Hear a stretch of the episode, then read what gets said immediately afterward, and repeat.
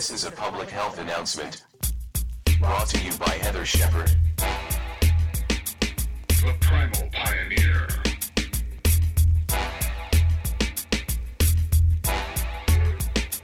Live an outdoor life. This is the Primal Pioneer podcast, a show dedicated to helping you achieve optimal health by making radical lifestyle, dietary, and environmental shifts to support forward movement with your health. I'm your host, Heathar Shepard, medical health practitioner, gut health specialist, and homeopathic doctor in training. When I was 23 years old, I suffered a TBI, otherwise known as a traumatic brain injury. This shifted my life from being a super athletic type A kind of person to, well, being a slug. The side effects of my TBI left me sidelined from physical activity for nearly 12 years. I tried every modality under the sun, desperately yearning, trying, and hoping to get better. It wasn't until I stepped outside of the conventional medical model and even much of the alternative medical model that I saw real lasting progress with my health. Even after 12 years of struggling with the negative side effects of my TBI, such as poor digestion, brain fog, brain pain, anxiety, poor sleep, weight gain, and low energy, today I feel better than I did in my 20s before my TBI even occurred. And I achieved my version of optimal health by deep diving into the areas of the body, particularly the mitochondria and emotional energetics, that most notably affect and impact our health. Sadly, however, these are areas of health that most healthcare practitioners overlook and underconsider today. By utilizing the therapeutic healing capabilities of sunlight, a high octane diet, which I refer to as my jet fuel diet, and by improving my light and EMF environment, I went from zero to 100 with my health in a very short period of time. All I needed were the right tools, environment, and modalities to get me there. Today, I help thousands of people overcome both acute and chronic ailments using my nature and science based radical approach to health. During this episode today, I dive into the topic of carbs and sugars, why these substances aren't inherently bad and dangerous to our health, how we can add carbs back into our diet in a way that doesn't degrade our health, I talk about the connection between carbs and sunlight and deep dive into some of the science behind carb metabolism, why it's faulty in some, and how you can improve carb metabolism by improving your light environment. Now, let's dive into the episode all about carbs, sugar, and how you can support and improve your carbohydrate metabolism.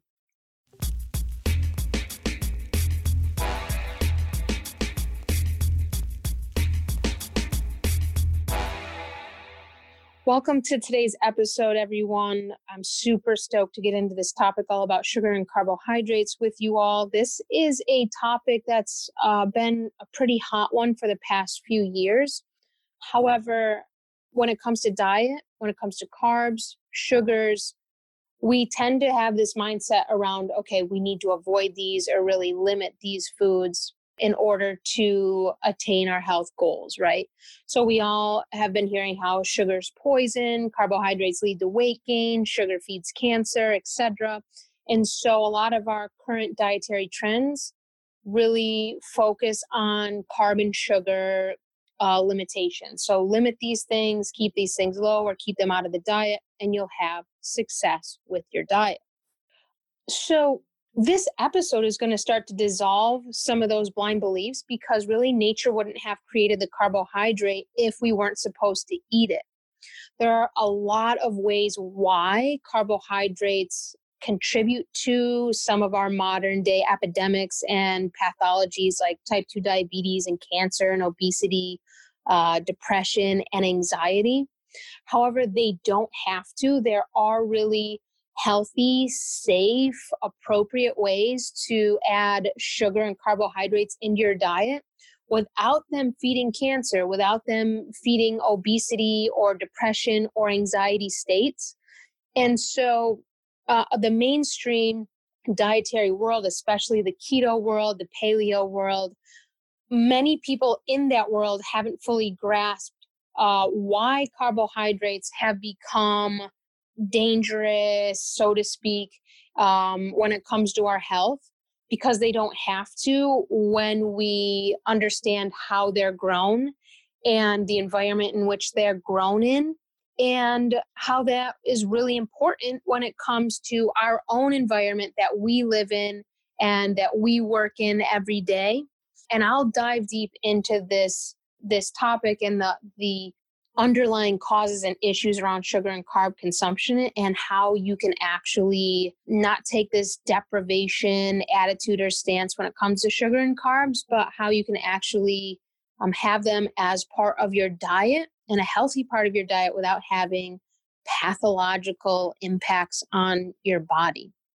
So, I want to start by diving into two main areas that really contribute to how your body processes carbohydrates. Okay. So, number one is your light environment. And this might be a new concept for some of you all. Like you might be over there thinking on on the other side of this this podcast, like, wait, how is the light environment I'm in tied to my carbohydrate consumption? You see, this is uh, one of the biggest missing points and uh, areas that the the paleo and keto world fails to address, at least at this time when it comes to sugars and carbs. But we're going to dive into it here during this episode uh, because this can make or break your uh, healing potential, how you process sugars, how you process carbs, just by simply grasping and understanding this one thing that your light environment has a direct impact on how you metabolize carbohydrates and sugar. So, when you live in a poorly lit environment, so we're talking about artificial light, right? The incandescent bulbs, which isn't as bad as, as things like fluorescent lights and LED lights and the light coming from our computer screen or our iPhone or the television screen, etc. Right?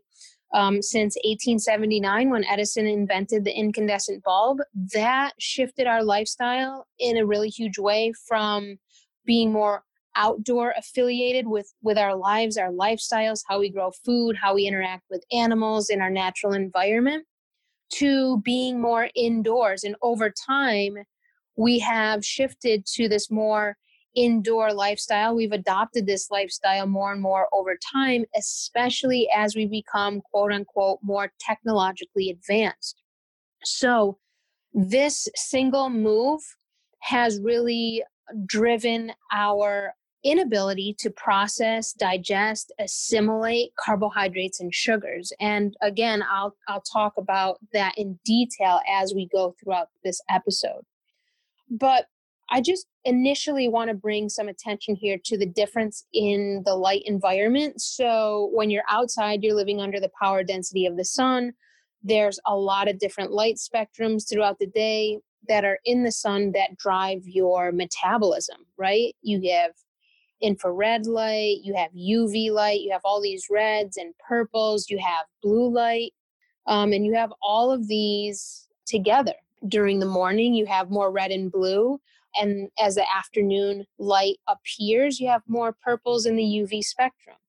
When you're inside, you're predominantly living under a blue and green light environment. And this is an artificially lit environment. This is what I'm referring to when I say a poor light environment or an artificial light environment. So when you're constantly in front of your your tech devices, when you're say working under or living under LED lights or fluorescent lights, when you turn artificial light on at night, these are really huge no-nos when it comes to your metabolic health, your hormone health, your endocrine health, and your ability to process and metabolize sugars and carbs effectively. So, what I would invite you to do, anyone who's uh, has a, a scientific mind out there and you want to learn more about this, I would highly recommend a book by Fritz Hollwich called The Influence of Ocular Light Perception on Metabolism in Man and in Animal. That's kind of a mouthful, but it's an awesome book and it's this ophthalmologist who goes through and really breaks down how light and when light hits our eye it influences and is one of the uh, major influencing factors with regard to our endocrine function, our metabolism, our energy levels, our endocrine function. And this is a huge area that's overlooked in the medical literature today.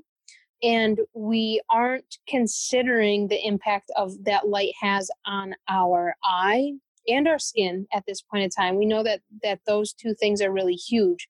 The light that hits our eye, the light that hits our skin really runs our metabolism, our hormones, our endocrine function. So I just want to tie this back into and, and keep us focused on carbohydrates because this story is it's a deep one. There's some science behind this. So um, if you're listening in and you're like, oh, I have no idea about science, uh, I'm going to try to keep it really um, really easy to comprehend for those of you who aren't super sciencey because you know like when i'm talking to my partner about some of these things she's like okay just tell me what that means. And so you know so i'm going to try to really keep that um, that mind frame for those of you out there who don't have a, a huge science uh, calling or passion. But i am going to use some science words because it's just it helps to portray the message and you can see you can like connect the dots between okay why does actually the light that hits our eye and hits our skin actually have uh, a huge impact on metabolism and endocrine function and our hormonal health but um, one reason why is uh, when light hits our eye it actually um, interacts with something called the PVN or the paraventricular nucleus. And you can just refer to this as the PVN, right? This is uh, located in your hypothalamus, which is located in your brain. And the PVN controls things like stress and metabolism and your ability to uh, reproduce, your ability to have a baby, like your fertility potential. It helps, it's what allows us to grow and it strengthens and I should say drives immune function so, what drives this nucleus, the PVN in uh, the hypothalamus, is the light that hits your eye. So, the light that hits your eyes, it goes and it activates the PVN. And really, the PVN can be thought of as this circadian biology portal, meaning like your your body's biological time clock and uh, one of the main time clocks that regulates your metabolism, your hormones, your endocrine function. Okay. And so the light that hits your eye sends these messages to the PVN in your hypothalamus. And this is what signals how you respond to stress. It signals uh, metabolic signaling and, and chemical signaling and hormonal signaling throughout your body this is one of the most overlooked factors when it comes to metabolic diseases today. We tend to think of metabolic diseases as, hey, there's something wrong with the diet. Let's fix the diet because that's how we metabolize our foods, right? It's a very linear, makes a lot of sense in a logical, linear way, right? However, um, the body acts and is run in some very nonlinear, what we would consider counterintuitive ways. And this is one of them, and this is a big one. And when we can start to connect the dots here, uh, we can see that the light that interacts with our eye plays a huge role in the way we uh, metabolize our foods, produce energy. It has a huge impact on our ability to reproduce, uh, controls our immune function. Uh, so you know we can we can really apply this. Let's just take reproduction because this is something that's been up in my world lately as these growing rates of infertility and a lot of women engaging in artificial insemination and going through these really intense fertility protocols you know so they can have a baby.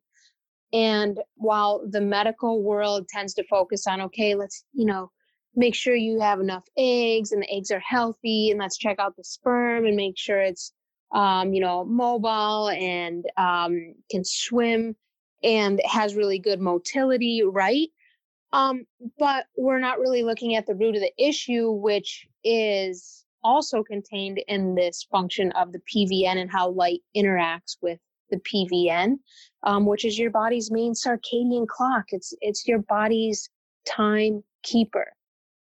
So you can see now why I'm not a huge fan of sunglasses because this blocks the uh, the penetration of sunlight. You know that goes into your eye, and you don't want to ever look directly at sunlight. I'm not telling you to go out in the middle of the day and look directly at at sunlight. And I go over this in the Sunlight RX ebook of, you know, the optimal time to look directly at the sun is for a few seconds right at the beginning of sunrise, right? The initial sunrise when it's coming over the horizon, right? That's a really uh, healthy time to actually look in the direction of the sun. A lot of ancient cultures did that. They referred to it as sun gazing.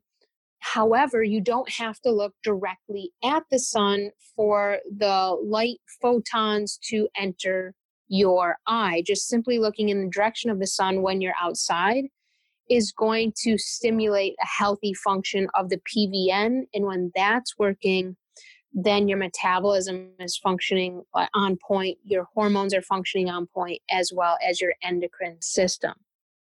So, the Sunlight RX is very, very deep in the sense that it's much more than, hey, let's get your body in sunlight to be in this relaxing, nourishing, natural environment. It's like, no, let's learn how to utilize sunlight to, of course, be in a natural environment and to be out in nature, but to also get your metabolism, your endocrine function, and your immune system in a healthier place. So, this is really huge. And you'll learn more why here very soon as to why this is so important with regard to how your body processes carbohydrates. But let's go into number two because uh, I'll talk about that connection a little bit more here as well. And that is the carbohydrate light connection. So let's just take a minute to think about what kind of light is needed, what kind of, of environment is needed for carbohydrates to actually grow in. So, you know, carbohydrates, like we think of grains, we think of fruits, right? Um, and so, in order for these foods to actually grow, they need to be in a very strong UV light environment. You can't grow a pineapple in uh, light that doesn't contain the UV spectrum. It needs a very, very strong UV light spectrum in order to grow things like pineapple, bananas, um, mangoes, kiwis. But even, you know, if we think about non tropical regions, you need strong UV light to grow berries and strawberries and uh, raspberries, blueberries, etc. Um, so we really have to make this connection here that carbohydrates are grown in strong UV light. And in tropical regions, this occurs in this light, this strong UV light's available all year round, right? But if you go outside of the 28 degree latitude, if you go higher than that, you are out of a tropical region. And now um, carbohydrates aren't available all year round in nature. They're not, you can't grow them any time of year. And this is because UV light is not present 365 days a year once you get outside of about the 28, 27.5 degree latitude and above. This is really significant because our food carries a light blueprint. And we learned about this in really simple terms in sixth grade when we started to learn about photosynthesis in our science classes, right? That you need light in order to grow your food. But these foods, they carry that light blueprint, just as your body carries a light blueprint as well. So your body carries a blueprint of light depending on the light you're exposed to. So if you're exposed to a lot of artificial light every day, your body is carrying that blueprint, right? How whereas if you're exposed to um, you know, the red light, the infrared light, the UV light, the blue light, all contained in sunlight, your body contains that blueprint. Okay. So everything has a light blueprint, so to speak. So, why is this important? Well, on a real surface level, we think of food in terms of fats, carbohydrates, and proteins, right? We're like, did you get, you know, enough protein in today? Uh, people on keto, did you count your macros, right? These are the macronutrients that everybody's counting, you know, make sure to get 80% fat in, 15% protein, and 5% carbs. That's like a standard keto calculation for our macronutrients, right? But we have to dive deeper here because when your food is actually turned into energy, um, it's not detected um, solely in the form of fats, carbs, and proteins, but it's broken down into an even deeper anatomical, more minuscule level um, in the form of electrons and protons. And electrons and protons, they carry that light blueprint within them. So, as your body's churning your food into energy, right? Um, this is the whole reason why we eat food is in order to help us produce energy. Um, it's not just consisting of fats, carbs, and proteins, but electrons and protons as well. So here's where the science comes in just a little bit. But for those of you who are familiar with your mitochondria, these are like the energy warehouse of your body. It's like your battery. So I like to refer to the mitochondria and the, and the health of the mitochondria as um, is your battery running like on this fully charged high octane mode or is your battery running low is it like that iphone that needs to be plugged in right so the mitochondria is a huge area in which and where you produce your energy and the way you produce energy is that those electrons and protons move across your mitochondria with the end goal of producing energy, oxygen, and water. So, in order to do so, the electrons and protons have to go across like five train stops. Um, so it, we'll refer to those as those are referred to in the science world as cytochromes. You have one through five. So as soon as you're you're getting ready to turn that food that you've just eaten into fuel, those electrons and protons go across those five proteins in your mitochondria. So it goes to stop one, cytochrome one, stop two, cytochrome two, stop three, cytochrome three, etc., till it gets to cytochrome five. So as these electrons and protons move across your mitochondria, this allows you to produce energy, oxygen, and water. And your ability to do this perform these three tasks producing energy oxygen and water this is like your key to health. The better you can do that the healthier you will be.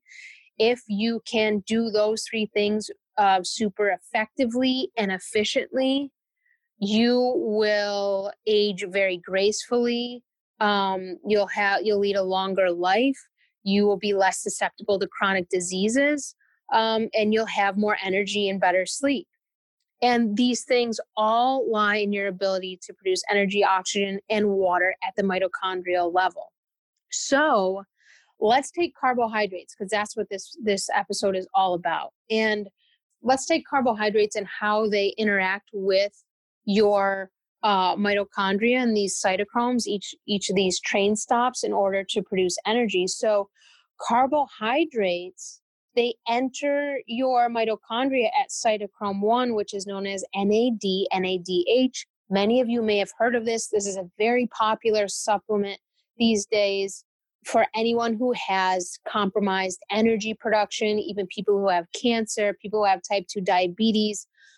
A lot of functional medicine practitioners, uh, naturopathic doctors are prescribing um, nicotinamide, which is known as NAD NADH here at um, but that is naturally contained in cytochrome 1 this is cytochrome 1 and when your carbohydrates that you just ate let's say you just had a bowl full of berries and um, they were awesome you loved them here they go they've broken down into their electrons and protons and they're getting ready to make their journey across your mitochondria, right? They're getting ready to make that journey across to produce energy, oxygen, and water.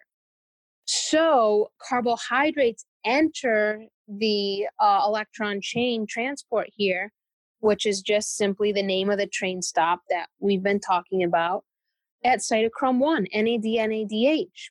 And so what happens is when your NAD, NADH, uh, or cytochrome 1 is not in good shape, it's unhealthy, it's, it's not working optimally, you cannot digest, process, assimilate carbohydrates in an effective way. And what happens is you end up compromising your ability to produce energy, oxygen, and water because those components, uh, those electrons and protons in the carbs you just ate, because your cytochrome 1 is broken, it's not working optimally. It's like when you get on an airplane in Texas and you're supposed to go to Delray Beach in, you know, Florida, but the engine's not working, so you can't get off of the runway. This is the exact same thing that happens when you eat carbohydrates and your cytochrome 1 is broken. You cannot produce energy because those electrons and protons cannot get past cytochrome 1 to produce energy, oxygen, and water. So, over time, as you eat carbohydrates and you have simultaneously have a broken, uh, non functional cytochrome 1, you start to develop a pathology state. You start to gain weight. Your hormones start to become compromised. You start to go into a type 2 diabetes state. Your susceptibility to cancer increases. You start to feel more depressed. You have more of an anxiety provoking reaction when you eat carbohydrates. So, this fundamentally is why people struggle with assimilating, absorbing, utilizing carbohydrates. So, what happens when these pathology states start to creep in as people look to diet? Okay, like my metabolism's off. We can see that. Yeah, your metabolism is off if you have a propensity to gain weight, you're obese, you're struggling with cancer. These are key signs that your metabolism isn't functioning optimally the mistake we've done or the limitation we've created around approaching metabolic disorders is simply looking at diet as a means to rectify these issues. However, diet is somewhat of a band aid approach when it comes to rectifying these, these issues because we're not looking at what actually drives your ability to process carbs um, and your ability to uh, have a healthy metabolism and healthy hormone function, which is your light environment. So we can look to a ketogenic diet to help with these issues, to help with a cancer diagnosis, to help with obesity, type 2 diabetes, right? We can look to a ketogenic diet because it's low in carbohydrates. And when you remove carbohydrates from your diet, you bypass cytochrome 1. So let's say your diet is predominantly fats and proteins, these actually enter the electron chain at cytochrome 2, sometimes um, cytochrome 3. And so you bypass a broken system. You bypass a broken NAD, NADH. And this is why some people have success with a ketogenic diet is it's because only the first stop along the train stop is broken you know, the first stop is broken, but two through five is working pretty optimally. And so they go on a ketogenic diet, they start to lose weight, their cancer goes away, and then they think, oh my gosh, I found the golden chalice. I'm on track. The ketogenic diet saved my life. It's I'm cancer free. This is awesome. And that is awesome. It's so invigorating and refreshing and inspiring and uplifting when we have these huge healing breakthroughs um, simply from doing something like a dietary shift. However, if we want to get to the root of, or at least a, a big partial root of why you got cancer or why you are so susceptible to type 2 diabetes or obesity or weight gain, first we need to repair a broken or faulty NAD, NADH, that cytochrome 1, to actually improve your carbohydrate metabolism. If you don't repair your NAD, NADH function, then you will have to, you know, anytime you you divert from your ketogenic diet, low carb diet, etc., then your symptoms will come back. Anytime we do something like this, we we follow a diet strictly or a supplement protocol strict, strictly, an elimination diet strictly, and then we go off of it and all of our symptoms come back, that's what I consider partially suppression and a band aid approach. Not that the diet isn't doing some other really awesome things. However, if we're going to get to the root of this issue as to why so many of us today uh, throughout the entire world struggle with carbohydrate metabolism, it's because we need to repair the broken engines at cytochrome 1, NAD, NADH. So, in order to repair that engine, let's explore how cytochrome 1 becomes damaged.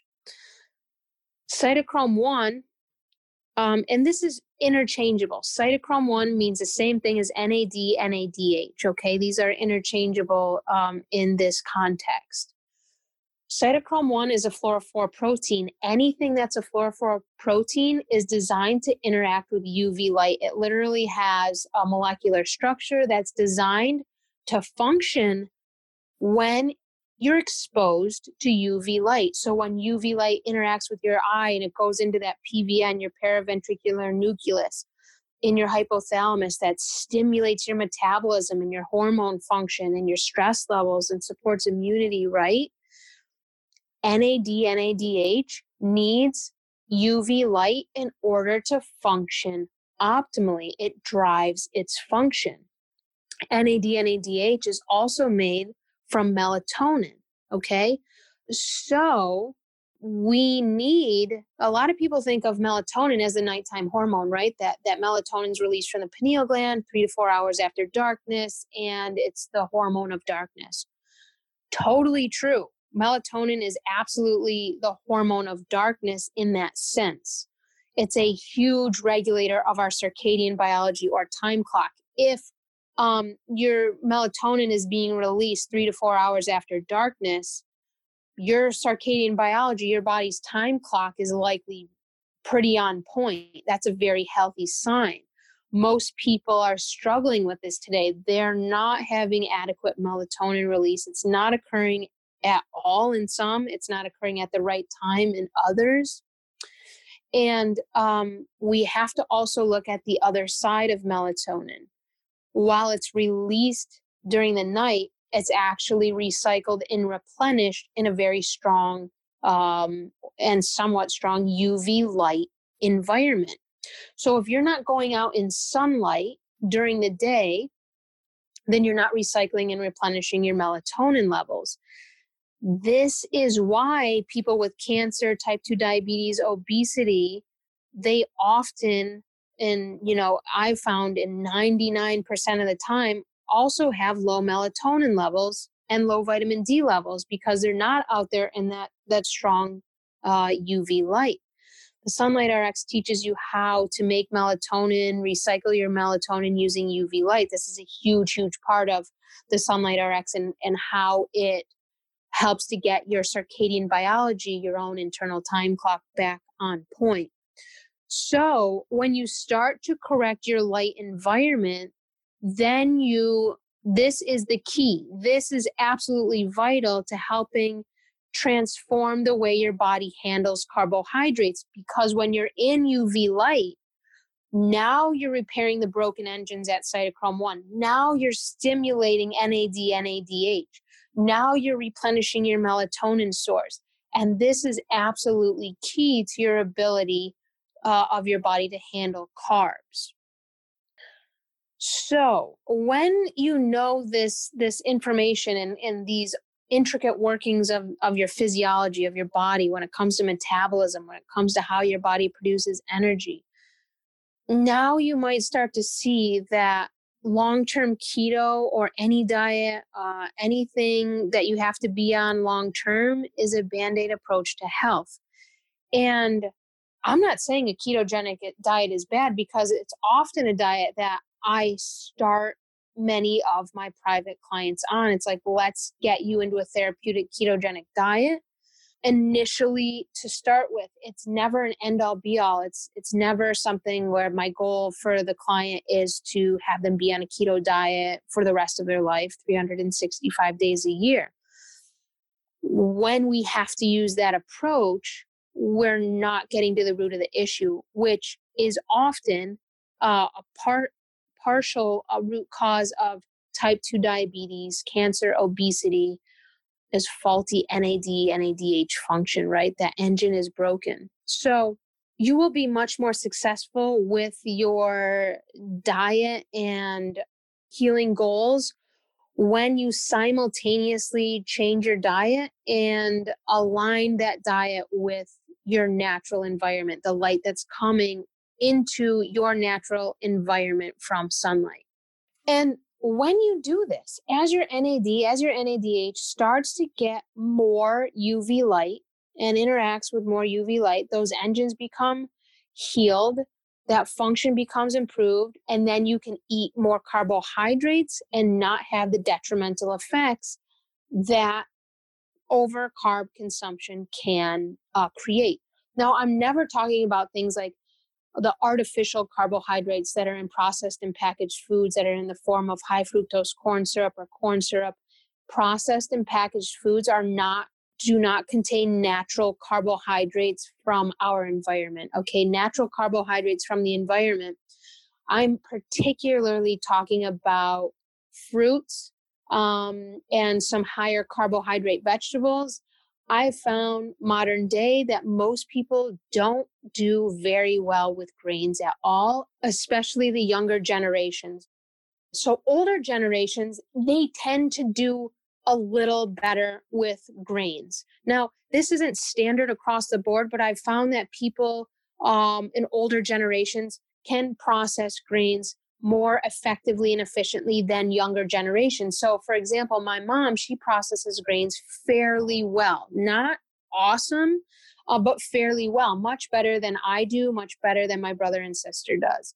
And then I look at my brother and and sister's children, they do very poorly with grains. Even the slightest introduction of a grain uh, triggers some kind of emotional or literal uh, or physical response in the body that's almost immediate, either in the form of a rash or a tantrum or a full blown meltdown emotionally. Um, and so I found that in, in a lot of cases, um, the younger generations do very poorly with grains. So, um, while grains may have been a staple in some of the ancient diets, uh, our exposure to very poorly grown grains throughout our life. Um, a lot of grains are, are sprayed with GMOs, Roundup Ready. Uh, for example, wheat uh, is is desiccated with um, Roundup Ready in order to to dry it out, to kill off the plant, to make it easier to harvest. And a lot of us have grown up on those grains and, and on wheat that's been uh, doused in Roundup Ready.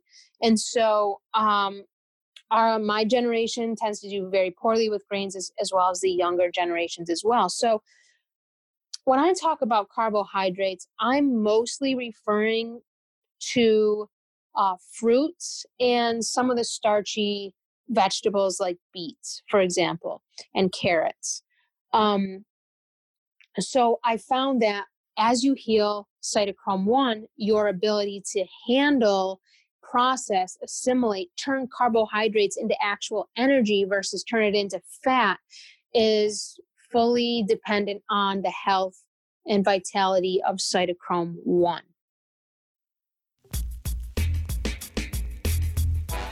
A lot of people struggle with finding the right diet and meal plan to support not only their health, but their taste buds as well. As a nutritionist with over 12 years' experience, I want to help you answer your deep, burning questions around food, diet, meal prep, special diets, and how to swap unhealthy ingredients for healthier ones.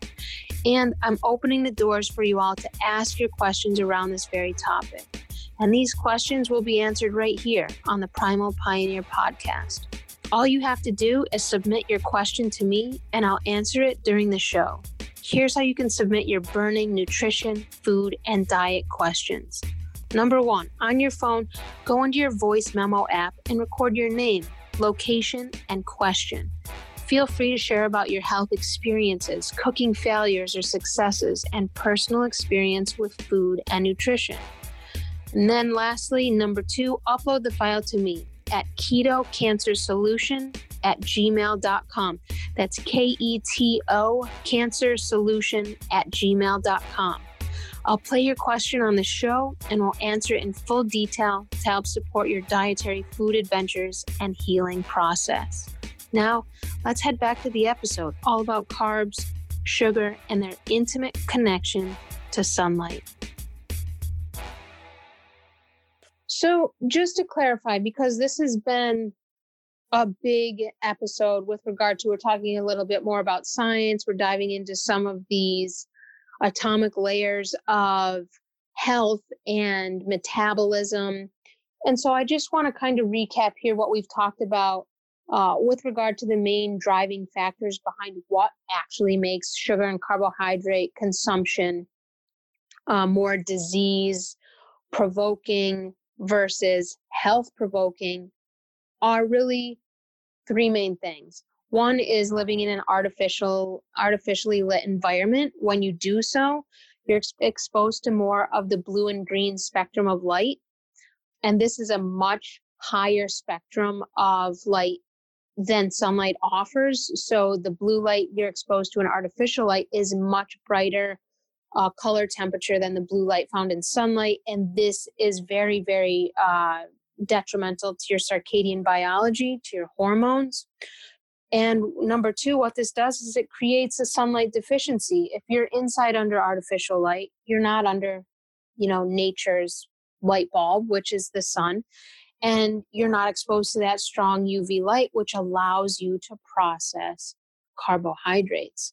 And then number three, which I want to dive into here a little bit more, is food availability.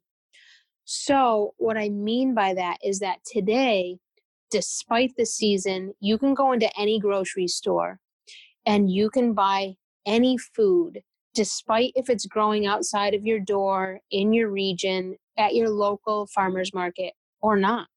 So, for example, let's say you live in upstate New York, where I grew up, and it's January, you go into the store and you buy, you know, a thing of bananas and you buy some mangoes and some avocados you can't get these foods uh, anytime in upstate New York, but definitely not in the wintertime.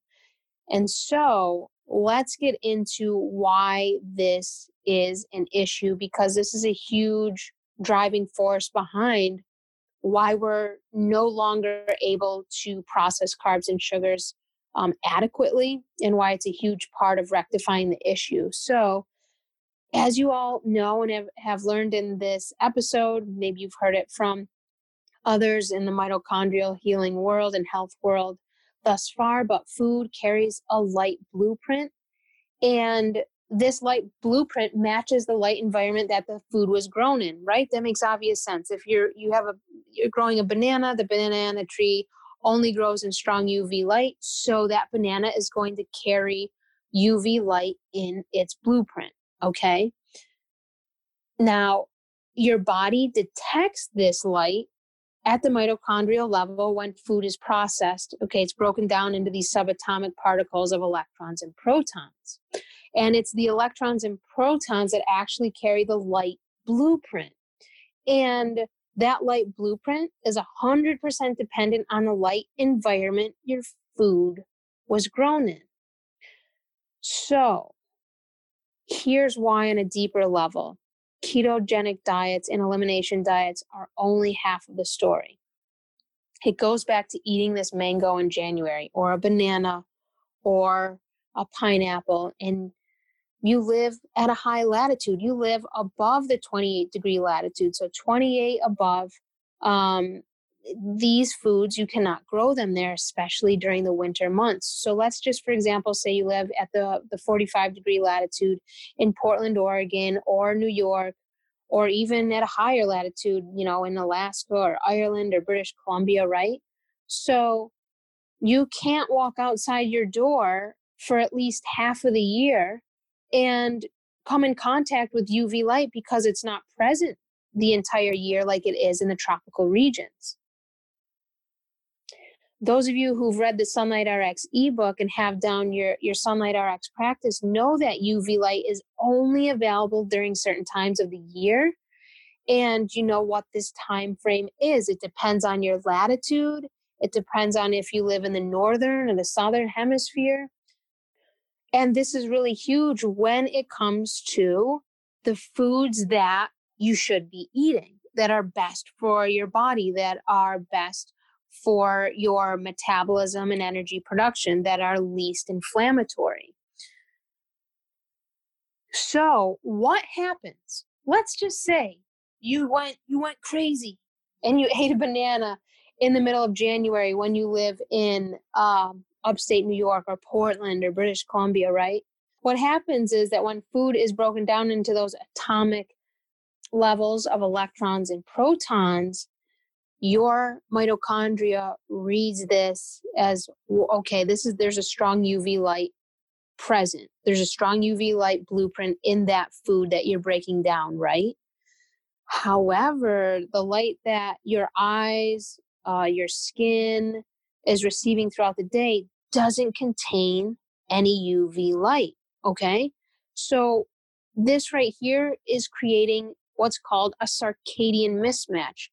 The environment is mismatched with the light that you're getting. So, you're eating a food that contains a strong UV light blueprint. However, it's impossible for you to go outside and get UV light in the middle of winter when you live at a high latitude.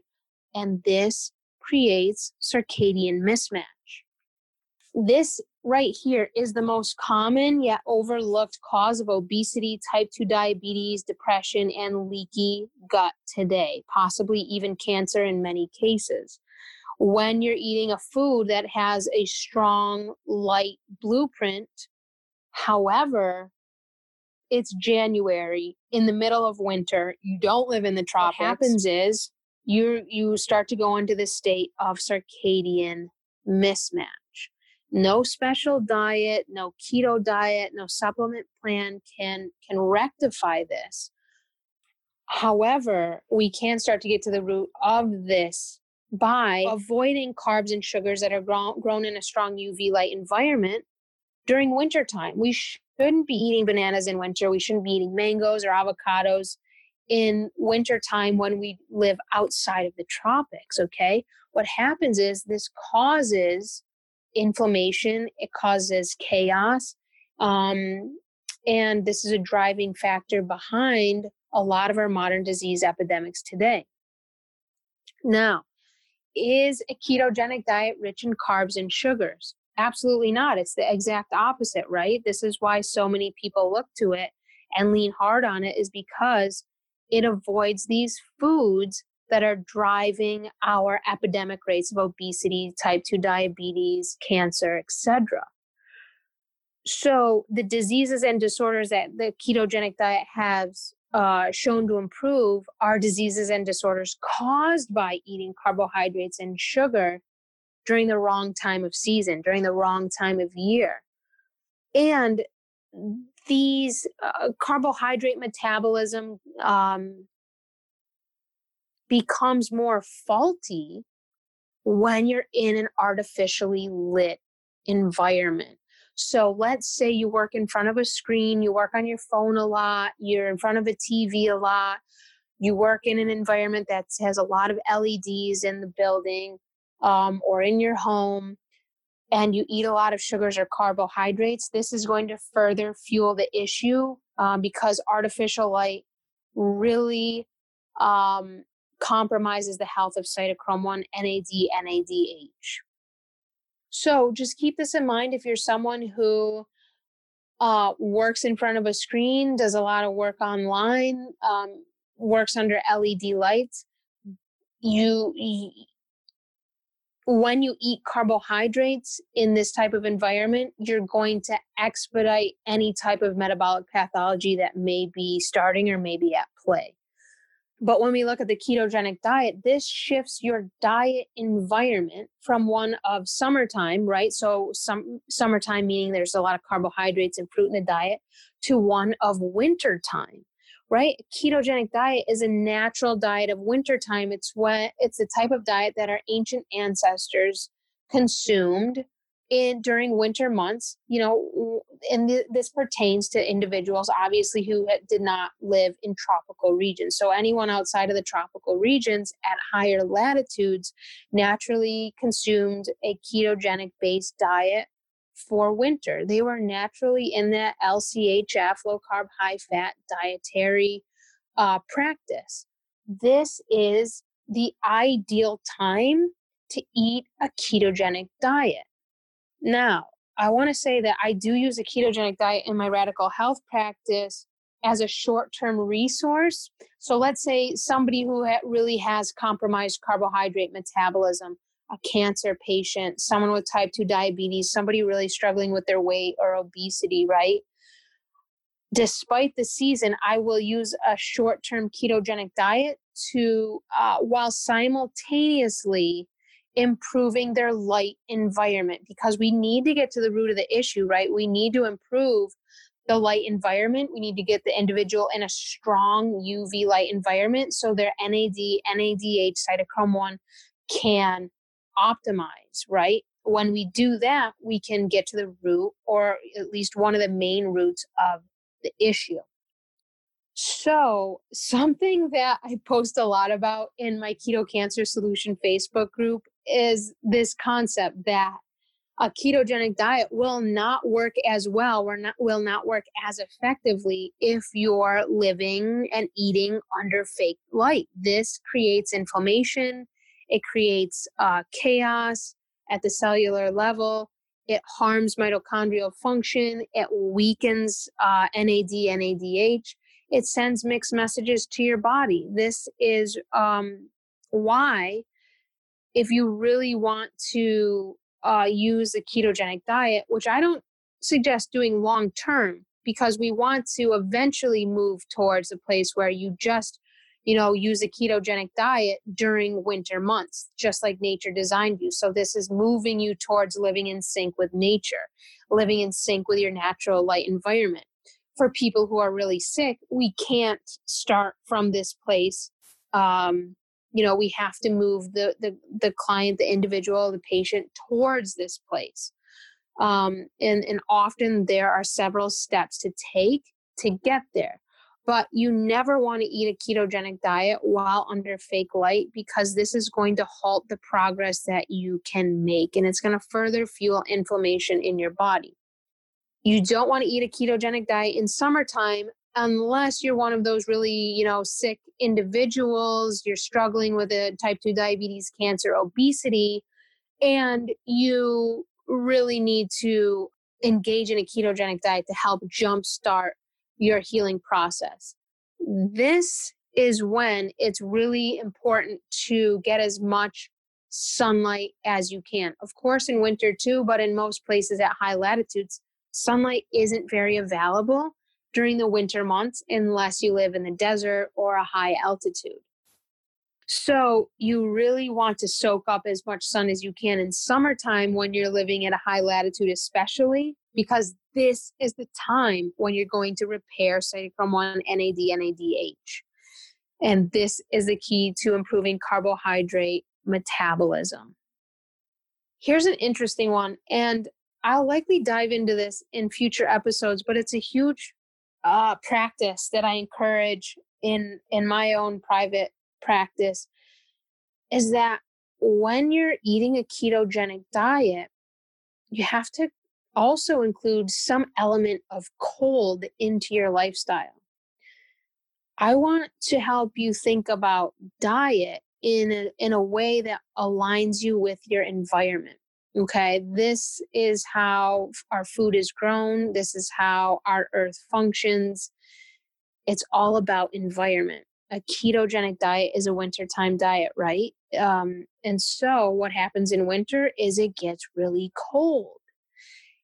most people today they don't allow themselves to get very cold during the winter months they blast their heat at 80 or 90 you know degrees fahrenheit um, they don't go outside they don't allow themselves to be cold i'm not talking about you know suffering or getting hypothermia or anything like that but we need to engage in practices that where we're getting cold during cold months especially um, this helps to improve the how the ketogenic diet, the effects the ketogenic diet and therapeutic effects the ketogenic diet has on your body. Cold does some really amazing things to healing the the cytochromes uh, in your mitochondria. Um, so that's a really important part that we need to consider um, to amplify the healing benefits of a ketogenic diet as well. And we always have to uh, implement sunlight, the Sunlight RX, to improve your NAD, NADH function and melatonin stores. These are key to improving your carbohydrate metabolism capabilities. So, I want to share a little bit about my own personal story with this because I used to be one of those people who, if I were to eat carbohydrates, especially in the morning, I would be a train wreck. Like, um, my energy levels would go way down um, my heart would beat really rapidly. I'd get super fatigued. I'd be more prone to anxiety attacks.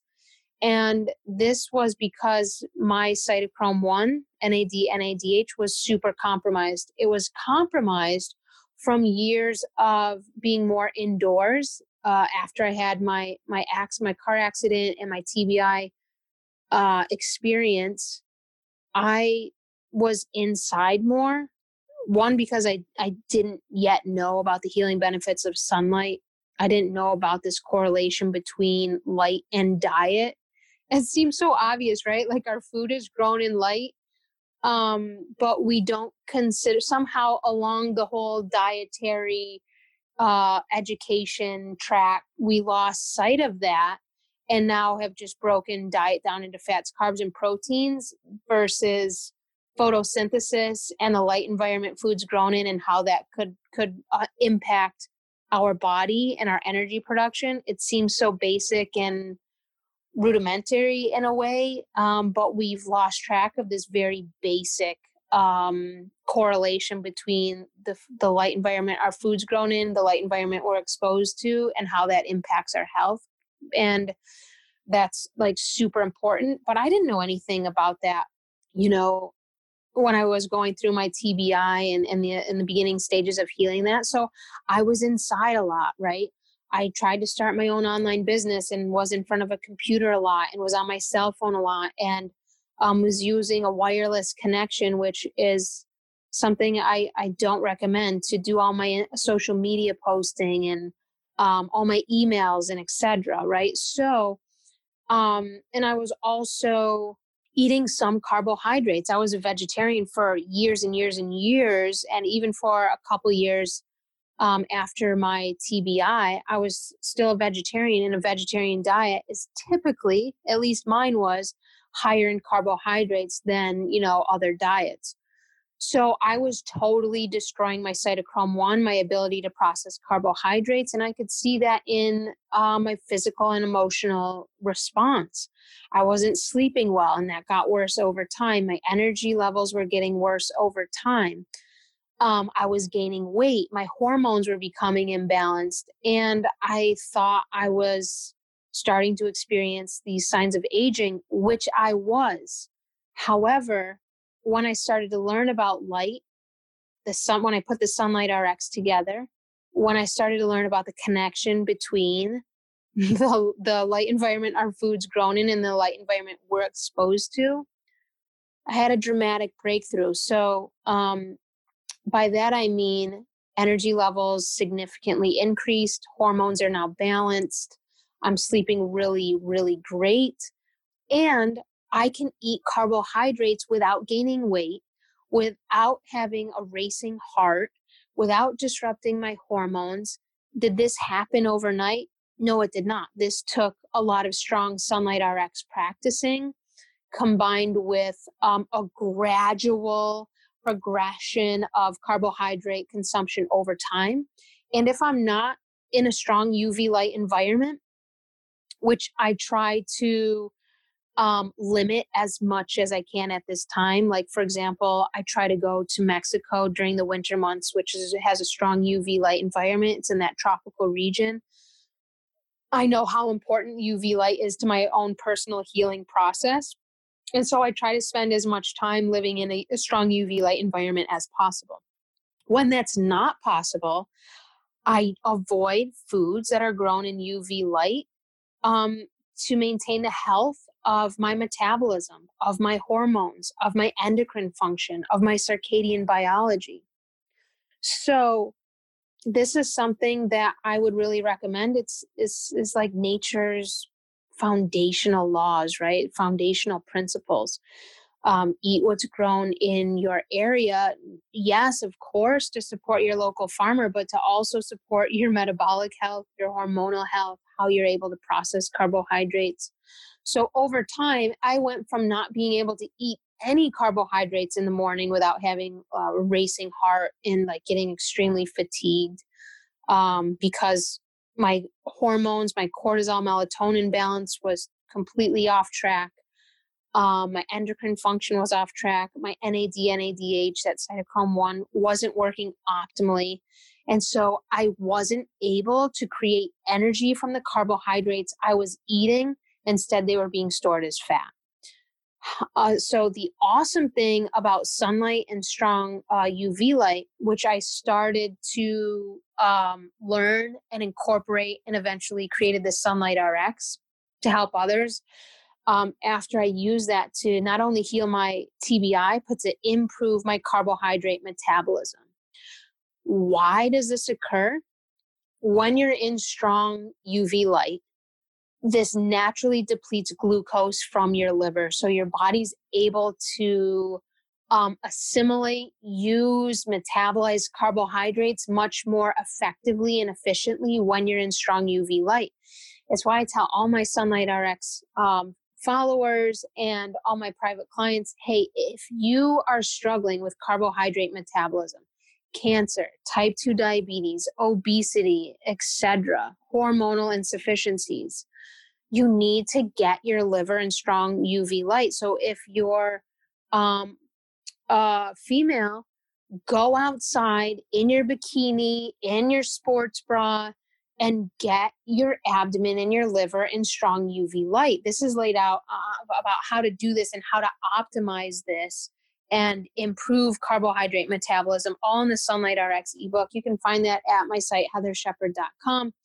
It's uh, listed there. You just scroll down the home page and you can see where, where to purchase that. But you want to, you need to get your liver in strong UV light in order to stimulate that process. Now, when light um, interacts with your eye in the PVN, that, that circadian clock portal located in your hypothalamus, this will also help to drive healthy carbohydrate metabolism. But really, you want to get, if the more compromised your carbohydrate metabolism, the more you're going to want to get your liver, your pancreas, your digestive organs in strong UV light.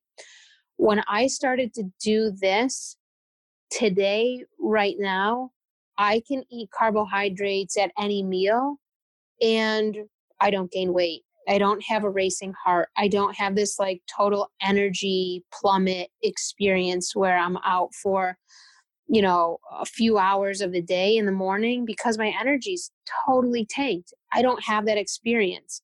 My body can now handle and process carbohydrates much more efficiently and effectively because I've done the work on how to improve my my carbohydrate metabolism and this really starts with and for to sum up this episode here for you it starts with improving your light environment right mitigating your artificial light environment and learning how to um to be indoors and not be around artificial light this is something that that's really important and i highly recommend that you look into that it's something I teach all my clients. I outline it in my EMF 101 course. Really, really important when it comes to your health and carbohydrate metabolism. So get in sunlight, uh, mitigate your artificial light environment, and eat a seasonal diet. You know, don't eat bananas in the wintertime if you live at a high latitude, or don't, you know, don't eat other uh, foods that are grown in strong UV light during winter months when you live at a high latitude. This right here will um, really help to improve your carb metabolism. Now, some of you might be thinking, Heathar, like how long did you have to do that? Do I just go out for the recommended, you know, 15 minutes a day and I'll make ample vitamin D? That's a crock of BS that 15 minutes a day in UVB light is going to be helpful.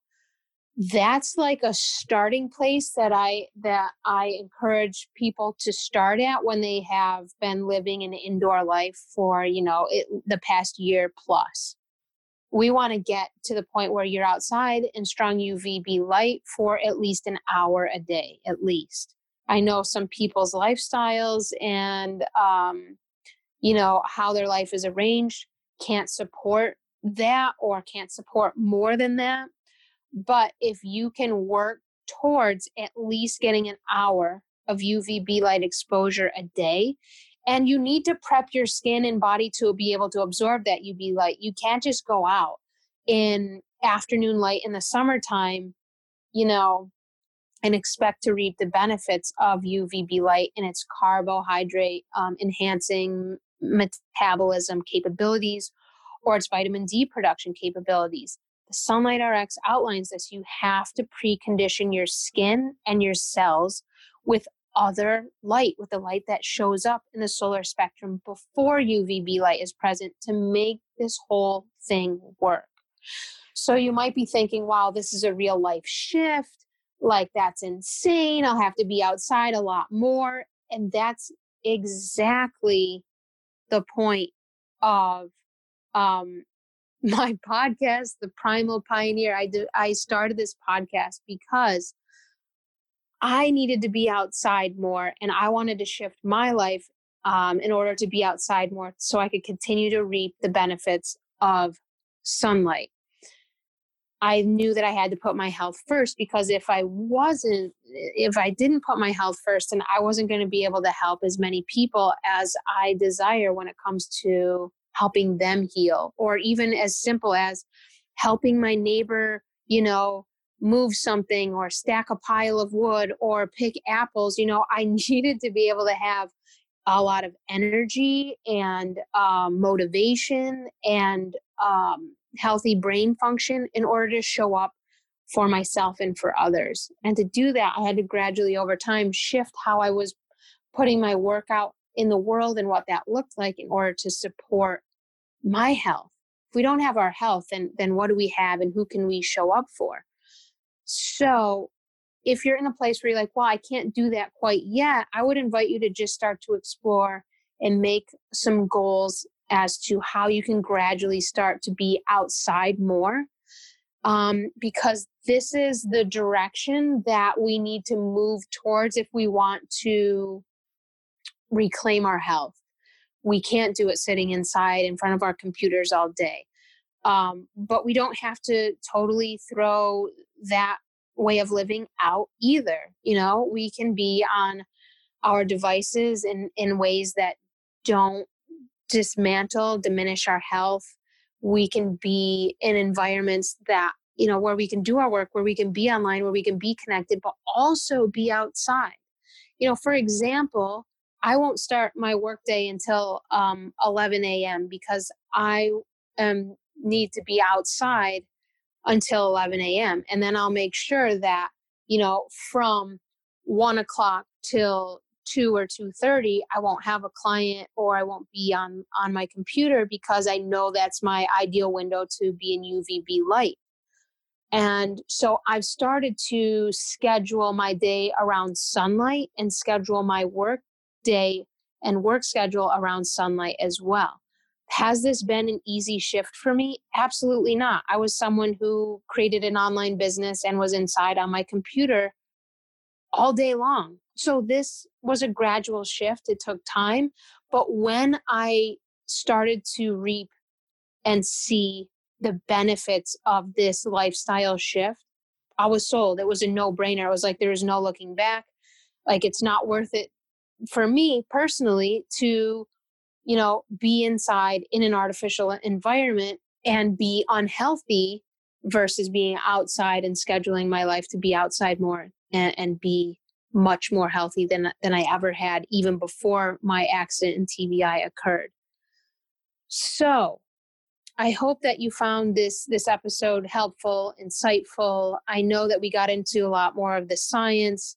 Uh, might have been a little bit more heady, um, but I just want to end on this last note that um, really disease comes from, pathology comes from, poor energy comes from losing in losing energy to your environment. So um, when we live inside, when we're in front of our devices, when we're under artificial light, we're literally giving off energy to our environment. However, that's not the way we are designed to interact with our environment. It's not how we were designed to be healthy. We need to gain energy from our environment.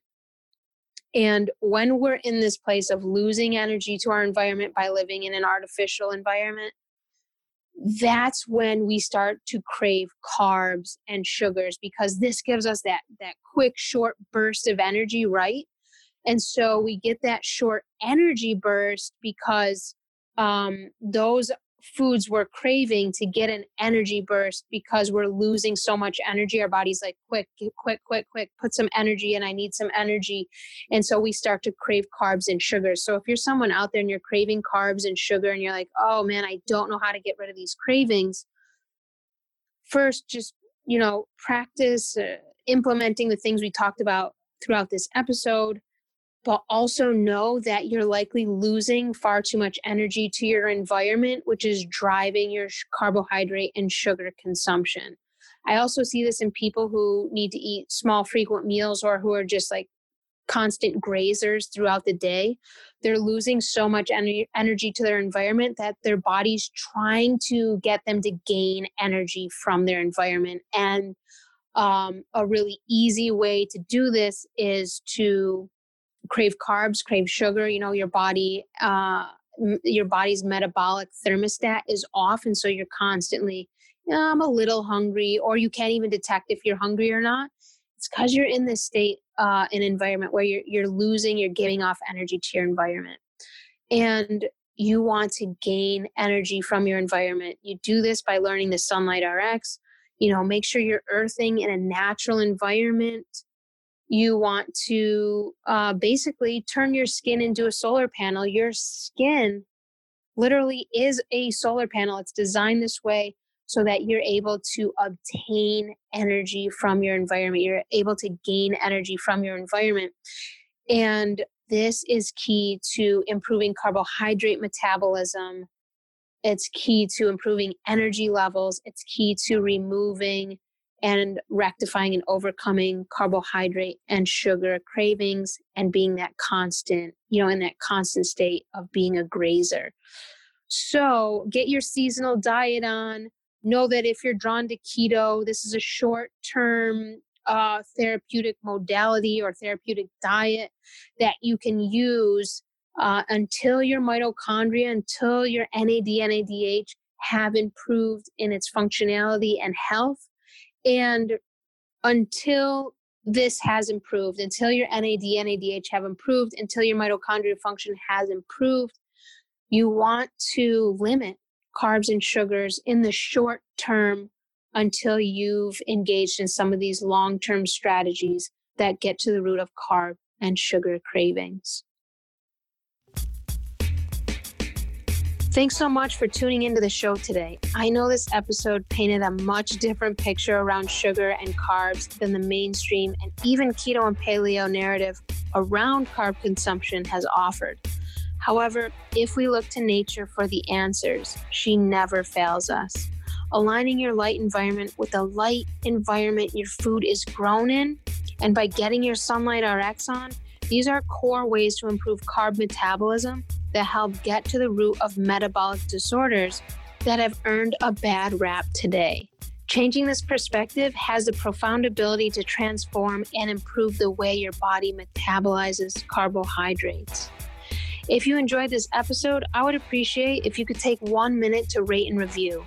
Each review helps more and more people just like you learn the deeper truths about our health, dietary trends, and approach to healing, and unveils the deeper truths behind what actually is driving our epidemic rates of poor health today.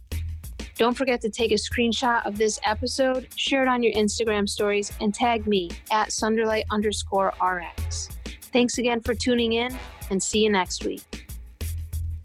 The Primal Pioneer podcast is not intended to diagnose, treat, or cure any disease in the Western medical sense or terms. It is to be used for educational and informational purposes only. The information shared on this podcast and all of Heathar Shepard's work is not a form of diagnostic medicine, nor is it a medical treatment.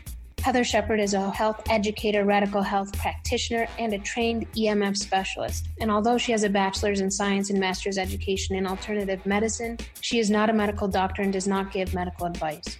Her work and sharing is to be used for informational and educational purposes only.